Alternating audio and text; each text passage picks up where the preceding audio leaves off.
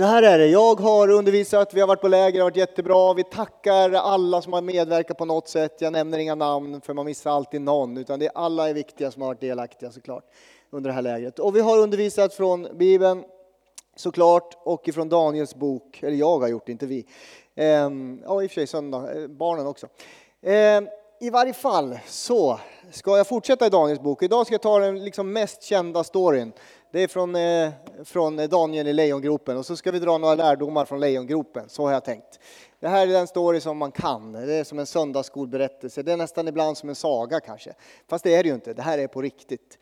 Eh, Daniel i varje fall, han är en liten kille, 15 år gammal, så förs han från Israel till Babylon. Han är deporterad som krigsfånge faktiskt för att han ska tjäna vid olika kungars hov. Daniel han förflyttas fysiskt från sin familj, från sin trygghet, från allt det han känner, från den religion som han utövar.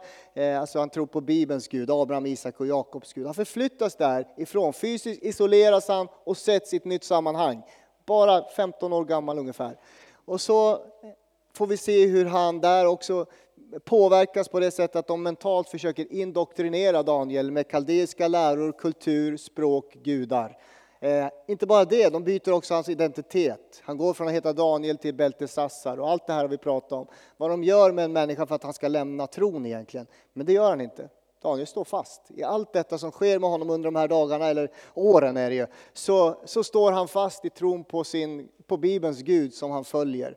Han har lärt sig judiska livsstilen redan i unga år och han full, liksom, står fast vid det. Och han tjänar vid hovet och ni som har läst den här boken, det är ungefär 65 år som han är där. Som de första sex kapitlen utspelar sig under 65 år ungefär. Han tjänar vid kung Nebukadnessar som vi fick se faktiskt kommer till tro, tror vi. Eh, det verkar så. Han bekänner eh, Daniels Gud som den sanne guden. Och så fortsätter han tjäna vid, vid, hovet och då kommer en kung som heter Belsassar, det kommer en hand som skriver på väggen och han dör. Eh, jag kan inte gå igenom allt. Och så kommer vi nästa kung, Darijaves, och sen är vi vid kung Kyros. Alla de här kungarna tjänar Daniel vid, vid hovet.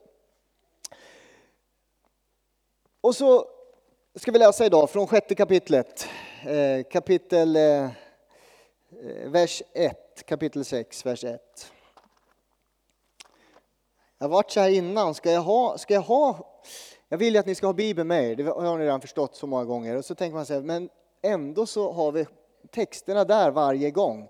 Det, är liksom, det manar inte till att ta med en egen bibel när ni får det skrivet på väggen. I varje fall, då står det så här, i Daniels bok kapitel eh, 6, vers 1, så börjar vi läsa. Ett litet stycke där framåt får vi se hur långt vi kommer. Och så går jag igenom hela kapitlet.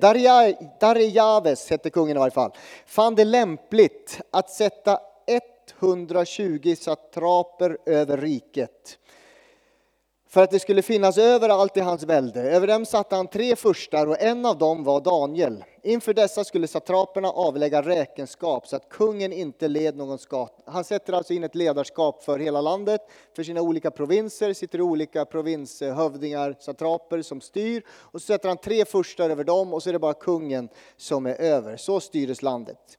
Så kungen inte led någon skada. Men Daniel utmärkte sig framför de andra furstarna och satraperna, ty en ande utan like var i honom.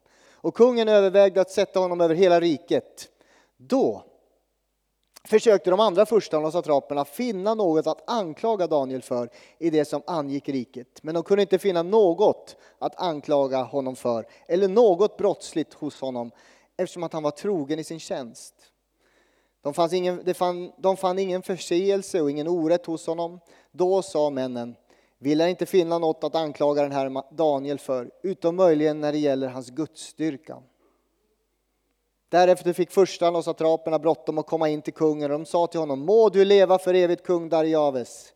Alla rikens furstar, landshövdingar och satraper, rådsherrar och ståthållare har enats om en kunglig förordning borde antas, ett påbud utfärdas att vem som helst som under 30 dagar ber till någon annan gud, människa, än till dig, och konung, han ska kastas i lejongropen. Utfärda därför, och konung, ett påbud om detta. Låt en skrivelse sättas upp Eh, som efter medierna och persernas orubbliga lag inte kan återkallas. I enlighet med detta lät då kung Darijaves sätta upp ett skriftligt påbud. Så då Daniel fick veta att skrivelsen var uppsatt gick han in eh, i sitt hus där han i sin övre sal hade fönstret öppna, eh, fönster öppna i riktning mot Jerusalem. Där föll han ner på sina knän tre gånger om dagen, bad och tackade sin Gud så som han tidigare brukat göra. Då kom dessa män, instormande och fann Daniel i färd med att bedja och åkalla sin Gud. Eh, och så har de ju någonting att anklaga honom för och ni som kan berättelsen, ni kan berättelsen. Men ni som inte kan berättelsen så kan jag säga, han kastas i lejongropen. Eh, därför att det finns inget sätt för kungen att rädda honom. Och jag kan faktiskt också avslöja, han dör inte. Han klarar sig, om du inte har hört den här berättelsen. Det är inte så att lejonen äter upp honom, utan han räddas upp. Och så står det så här i vers 22. Min Gud har sänt sin ängel och stängt till lejonens gap så att de inte skadat mig. De inte skadat mig. För jag är utan skuld inför honom och jag har, jag har inte heller förbrutit mig mot dig, o konung. Då blev kungen mycket glad över fallet att man skulle ta upp Daniel i gropen. Han hade tagits upp, eh, kunde man inte upptäcka någon skada på honom, till han hade förtröstat på sin Gud. Sedan lät kungen hämta de män som hade anklagat Daniel och lät kasta dem i lejongropen med deras barn, hustrur och innan de än hade hunnit till botten i gropen överföll lejonen dem och krossade deras ben. Jag läser lite mer lite senare. Jag vet inte varför jag slutar just där. Var slutar ni? Jo, det gjorde ni också. Bra. I varje fall, vi ber en bön. Tackar Jesus för, tackar dig Herre för den här texten. Tackar dig för ditt ord och jag ber här att du ska tala någonting om, eh, av liv från dig Jesus. Uppmuntra oss eller utmana oss idag Jesus. Ber så i ditt namn. Amen. Som jag sa, ibland tänker man att det här är en liten gullig saga, en liten eh, saga som passar bra för barn. Men det hör ni, den avslutas ju inte så jättebra, den passar inte så bra för barn. Men det här är Guds övernaturliga ingripande, ska jag säga. Gud är en övernaturlig Gud. Eh, ibland kan man läsa kommentarer om Daniels bok från mer liberala teologer än vad jag skulle vilja kalla mig. Och då har man en massa andra anledningar till varför eh, Daniel klarar sig. Man kan läsa om alla möjliga roliga. Jag har, läst, jag har satt en lista här på tre olika alternativ. Det första var varför dog han inte där nere i, i hålet? Den första en del säger ja ah, lejonen var nog inte hungriga den här dagen helt enkelt. För man måste hitta naturliga orsaker till varför han inte blev uppäten. Nej, men de var nog inte hungriga. Knappast troligt. Vi ser ju hur de krossas, de andra familjerna, dagen efter. Och han äter, de äter deras ben. Eh, den andra jag har hört ibland, eller man har läst om, Daniel lyckas gömma sig där nere i gropen på något sätt. Det kan man höra. Alltså han är lite över 80 år gammal, tänk på det. Det är en 80-årig man. Är, ni får tänka en 80-årig man här finns ju en del smidiga, finns en del som är mindre smidiga i varje fall. Så kastas han ner i gropen där och så på något sätt så lyckas han liksom gömma sig i någon liten håla där. Nej, kanske, men knappast troligt. Eller så gömmer han sig i gräset nere i gropen, är det någon som har beskrivit. Alltså han kryper runt i gräset och håller sig gömd. Så finns det massa olika anledningar. Det, vad jag försöker säga är man har svårt att acceptera mirakler helt enkelt. Men vi som tror på Bibelns ord, vi tror att mirakler kan ske. Vi tror på miraklernas Gud, eller hur? Det är ingen barnsaga, det är på riktigt, det händer därför att Gud griper in och räddar honom. Vi tror att det är sant, det som är skrivet. Hur bör man inte tolka den här texten, ska jag först säga. För den här texten kan tolkas på alla möjliga sätt. Och jag skulle säga så här, så här bör man inte tolka den här texten. Daniel har en svår situation och så kan man säga det representerar dig och mig. Lejonen representerar alla svårigheter vi går igenom och Gud kommer alltid att rädda oss. En del kan ha den tolkningen, jag skulle säga att det är ingen bra tolkning på den här texten. Att vi är som Daniel, vi går igenom svåra pressade situationer, lejonen är de där faran som hotar oss och Gud kommer alltid att rädda oss. Eh, med en sån teologi blir det svårt att följa Bibeln och leva som kristen. Eh, det hjälper oss inte mycket, även om det är sant. Gud kan och vill rädda dig genom svårigheter och prövningar. Till och med livshotande faror. Det betyder inte att han alltid gör det jämt, som han gjorde med Daniel. Du slipper inte faror, inte eh, liksom prövningar för att du är Guds barn. Jag skulle säga att det här är en unik berättelse. Det är en mirakulöst ingripande av Gud i en unik berättelse. Och det betyder att därför att Gud verkar på ett sätt en gång så gör, behöver han inte göra det alltid på samma sätt. Sån är Gud, han är suverän i sitt handlande. Jag skulle säga det är en skildring av Guds principer. När vi går igenom lidande, när vi går igenom kamp, när vi går igenom svårigheter så kan Gud befria oss. Men även om han inte gör det som, som Elin läste så är han med oss. Han är för oss, han håller oss och han bär oss igenom prövningar och svårigheter. Men han kan rädda, men han är inte skyldig att rädda. Han är Gud. På samma sätt som han räddade Daniel alltså. Daniel, han kommer igenom oskadd och så önskar man livet vore som Daniel, eller hur? Att Gud alltid var trofast, alltid räddade, alltid tog mig igenom. Jag skulle aldrig behöva kämpa och bli uppäten av lejon. Jag menar, det är ju inte topp tre sätt man vill dö på. Jag kan komma på många andra sätt. Jag ska gå igenom fyra lärdomar som jag vill dra ur texten. Jag gör det utifrån fyra huvudaktörer i texten. Jag har de här uppviglarna, satraperna, de här ledarna som är satta. De kallar jag för uppviglarna. Jag ska dra några lärdomar från dem. Jag gör det utifrån Daniel som är huvudperson i Bibeln, jag gör, eller i den här texten. Jag gör det utifrån kung Dariaves och Gud själv. Så fyra eh, lärdomar från dessa fyra grupper. Då ser man i inledningen av den här texten, kungen han administrerar styrningen över hela landet som jag sa. Han sätter satraper, ståthållare över 120 20 olika provinser över hela riket. Han sätter tre furstar över dem, alltså, och en av de furstarna är Daniel. Och så är det så att de, kungen gillar Daniel mer än de andra och då händer det någonting på jobbet. Har ni varit med om det här på jobbet? Ni börjar höra rykten om att eh, chefen gillar en medarbetare mer än alla andra. Och då börjar någonting hända i de här uppviglarna, de här satraperna. Någon kommer att bli befordrad och det är inte du. Då börjar snacket på kontoret. Eller någon kommer att bli avskedad. Jag vet inte om ni har varit med om det.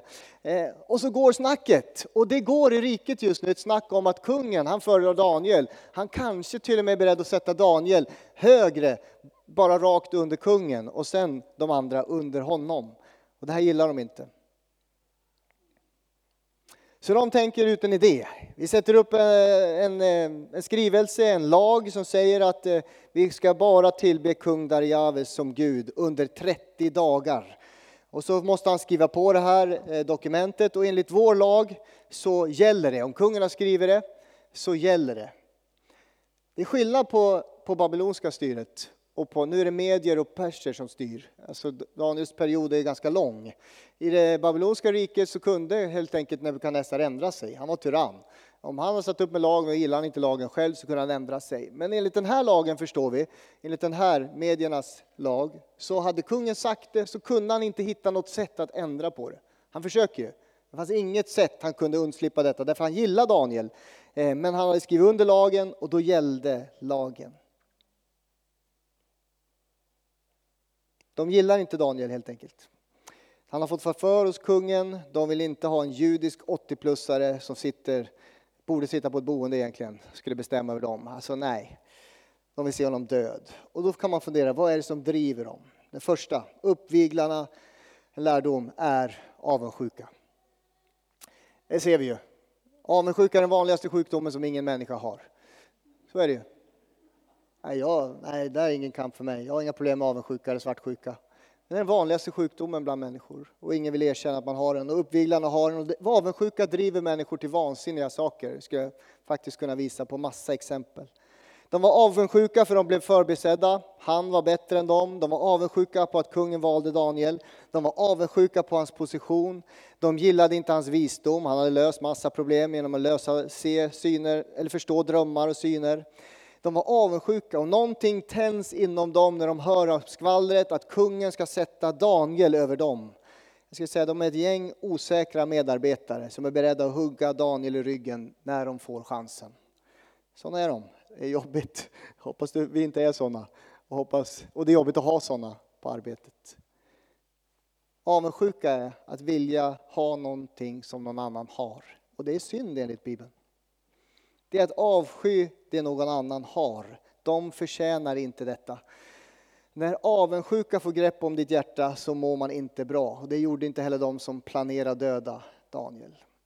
Jag skulle säga Alunda, jag ska inte gå in för mycket på det här, men jag har mött under den här våren när jag samtalar med människor över det som har hänt. Ja, de gillar inte det jag uttalade och det jag predikade, men jag har i samma andetag hört avundsjuka från Alundabor över det som vi faktiskt gör och har åstadkommit genom Lasses ledning och i den här församlingen.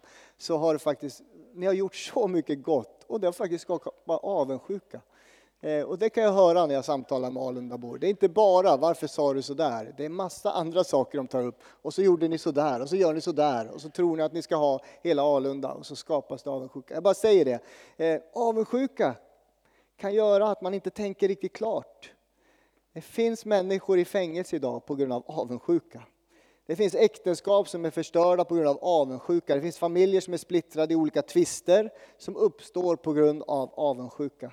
Folk dödas på grund av avundsjuka. Så destruktiv är denna sjukdom som ingen vill erkänna att man har. Denna känsla. Och Bibeln varnar oss för avundsjukan. Gång på gång på gång. Låt den inte äta upp dig. Romarbrevet 13 och 13. Låt oss leva värdigt. Det hör dagen till. Inte i utsvävningar, inte i fylleri, inte i otukt, inte i lösaktighet, inte i strid och avund. Det ska inte finnas bland Guds folk. Det var ju massa andra saker som, som man kommer att tänka på idag, men idag, den här helgen tar vi inte upp det. Men det är massa saker vi inte ska leva i som Guds folk, därför att vi har iklätt oss Kristus. Vi lever våra liv i anden i Kristus. Vi kan inte leva avundsjuka på vad andra har. Vi, faktiskt, om du lever i Kristus så ska du glädja dig med andras framgång, andras favör, andras eh, liksom, öppningar som Gud ger dem. Kan du glädja dig med andra eh, i din familj, som vi faktiskt var. En familj är vi ju. Var inte avundsjuk, det är synd enligt Bibeln. Det var den första lärdomen jag ser i det här kapitlet. Det andra, då går vi över på Daniel. Och då har jag skrivit Daniels integritet. Och så tog jag det med min fru och hon sa att det där ordet kan missförstås. Integritet. Jag talar inte om Daniels personliga integritet, det är inte det. Utan integritet är en egenskap. Personlig integritet är att du har, liksom har någon form av svär runt omkring dig där människor, du har rätt att ingen inkräktar på dig, på ditt liv. Men Daniels integritet, det handlar om en egenskap där hela hans liv hänger ihop, fritt från motsägelser. Han är densamma i alla sammanhang och även när ingen ser honom det är integritet. När en lärjunge har integritet, en personlig egenskap där ditt liv hänger ihop. Du är densamma var du än rör dig tillsammans med Jesus och när du sitter hemma ensam på ditt rum. Sån är Daniel jag tänker det är någonting eftersträvansvärt. Daniel står orubbligt fast i tron på Gud. När han får reda på lagen går han in på sitt rum, vänder sig till Jerusalem och ber som han tidigare brukar göra, eller som han alltid gör, står det nog i några översättningar. Som han alltid har gjort. År efter år efter år så lever han i bön. Daniel han lever med heliga vanor helt enkelt. På ett läger kommer man in i heliga vanor. Hoppas du kan fortsätta fullfölja dem. Ungdomarna gav jag andaktsböcker, en del tyckte nog kanske de var halvsega och en del tyckte det var jättebra att varje morgon sitta ner i ensamhet, läsa ett bibelstycke, reflektera och be böner. Komma in i heliga vanor, det finns många andra. Fasta är en helig vana, ta tid i stillhet och tystnad kan vara en helig vana Ehm, givandet. Det finns så många heliga vanor. Men någonting hade Daniel lärt sig i sin barndom. För han levde i detta även när han var 15 år. I sin barndom så lärde han sig detta. Han hade karaktär. Han hade karaktär att göra det som är rätt. Han var oberoende, orubbad. Inte på ett hårt sätt utan på ett mjukt sätt. Han ville behaga Gud mer än människor. Vers 4 beskriver Daniel som en man som inte kunde anklagas för något. Det fanns inget brottsligt hos honom och han var trogen eh, och det fanns inget orätt. Han var en man med integritet. Han tog inte den lätta vägen skulle jag säga. Och vi eh, kanske hade tagit den lätta vägen. Vad är den lätta vägen i det här läget? Vad skulle ni ha gjort? Ja, då behöver vi samtalsgrupperna igen. Vad hade ni tagit för lättare väg? Ni riskerar livet. Jag hade tänkt så här, eh, när jag satt och reflekterade, den lättaste vägen kunde man faktiskt böja sina knän, be till Jesus, så kan man säga så här. Jag har bett till dig hela mitt liv Jesus, varje dag, hela mitt liv. Nu är det under 30 dagar så att jag kan inte göra det. Är det okej okay om jag låter bli? Det är väl, varför inte? Han har bett hela sitt liv. Kan jag låta bli mina heliga vanor bara under 30 dagar Gud, så slipper jag bli uppkäkad av lejon. Det är ju den lätta vägen. Det är inte heller konstig väg, men en del av oss kanske gör så. Ja, och sen om 30 dagar, då lovar jag att jag kommer tillbaka och ber igen. Eh, så slipper Lejonkungen äta upp mig, så slipper jag bli en del av livets cirkel. Och ni vet den här eh, Can you feel the love tonight? Gud, ja det är en annan film. I varje fall, han kunde ju ha bett så, men han ber inte för att han är en man av integritet. Eh, han bad som han alltid hade gjort, trots konsekvenserna. Han skulle göra det rätta, det är integritet. Vi vill behaga Gud mer än människor. Lärdomen från Daniel, hur kan man bli lite mer som honom? Eh, Ni hör ju, det är nästan, vi måste sitta vid samtalsgrupper där ute sen, eftersom att jag har gjort det på läger. Hur kan vi bli mer som honom? Göra det som är rätt i alla lägen. Hur kan vårt liv liksom hänga ihop överallt där vi är? Även om ingen ser oss så gör vi det rätta, för Gud ser alltid.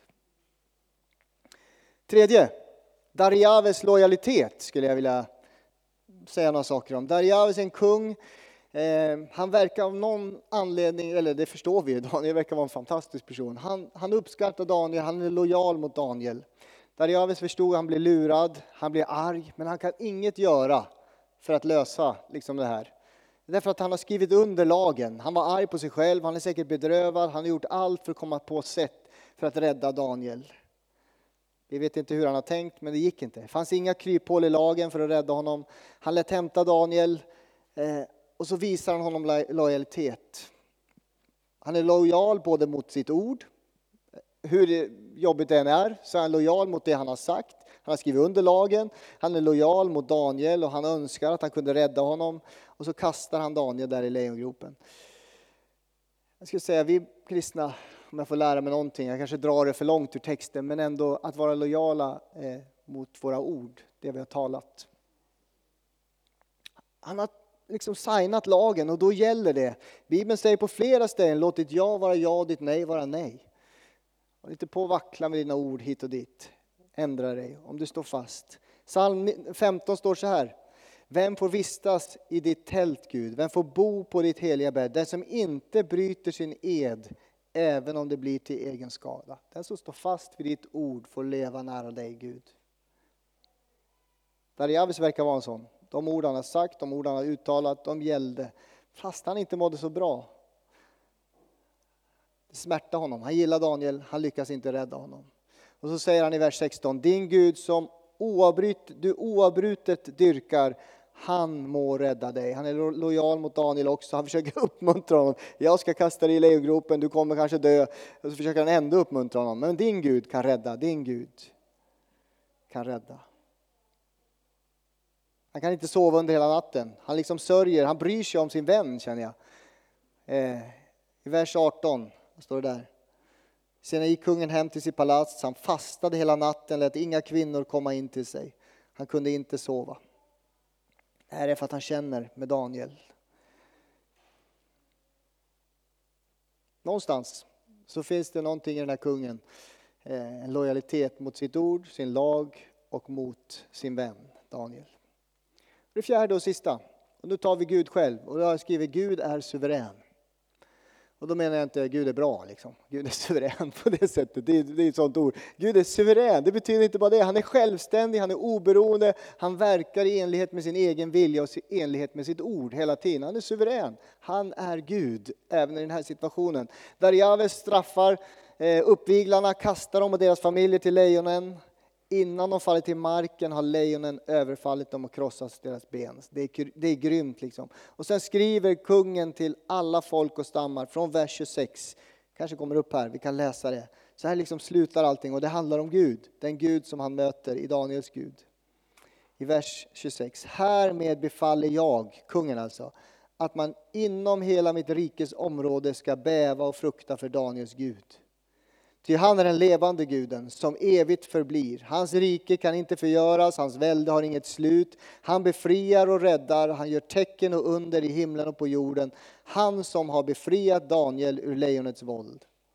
Och denne Daniel steg i ära och makt under Darjaves regering, det vill säga under Persenkorers regering. Gud är suverän. Hans rike kommer inte rubbas, han är densamme. Han är självständig och han beslutar.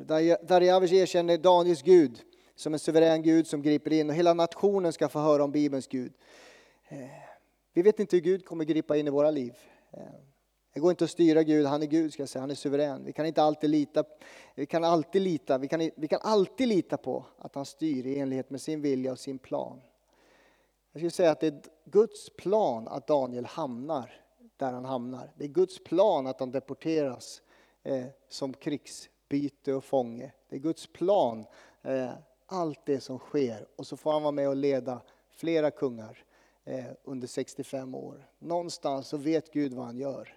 Eh, jag tänker, ibland är det kämpigt för oss också. Ser inte Guds väg, ser inte Guds planer här. Varför blir det så mycket kamp, så mycket lidande, så mycket svårigheter?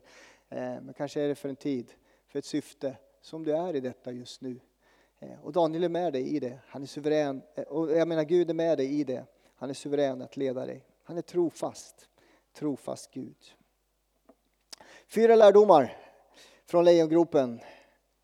Eh, var inte avundsjuk, jobba med din avundsjuka, be Gud om hjälp, det är synd. Eh, var en man eller kvinna med integritet.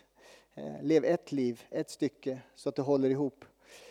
Var lojal mot Guds ord, mot ditt ord som du har talat ut och mot dina vänner och din församling. Gud är suverän i allt. Han verkar i enlighet med sin vilja och sitt ord. Nu ber vi en bön. Tack Herre Jesus. Tack Herre. Tack Herre för Daniel Herre. Tack Herre att han får vara, stå som exempel för oss Herre. Som ett lärjungaliv Herre. En man med integritet, en man med karaktär, en man som stod fast, en man som stod upp Herre. Det är det vi vill vara i den här tiden Jesus. Eh, inte på något hotfullt sätt eller på något eh, aktivistiskt sätt, men bara helt enkelt vill vi stå för dig i den här tiden. De här dagarna, Herre. Vi vill att ditt ord ska höras över vårt land. Vi vill att eh, kristna ska våga resa sig upp och lita på ditt ord och stå fast vid ditt ord i den här tiden. Vi vill att kristna ska vara lojala mot ditt ord och mot din församling Jesus. Tack Herre. Tack Jesus. Jag ber för vår församling Herre. Vi ser den som kämpar med avundsjuka och mycket mörker i hjärtat. Tack att du är förlåtelsens Gud Herre. Tack att du kan hjälpa oss och glädja oss med andra, andras framgång, andras möjligheter. Tack att du är en sån Gud Herre. Tack Jesus. Tack att vi får lita på att du är suverän i allt Herre. Att vi inte ser vägen just nu så har du en plan Herre. Dina vägar är högre än våra vägar. Dina tankar är så mycket högre än våra tankar. Dina planer är större Herre. Hjälp oss gå med dig, i takt med dig. I takt och harmoni med dig Jesus. Trots att det är kämpigt och prövningar ibland Herre. Tack Jesus. Tack Fader. I Jesu namn. Amen.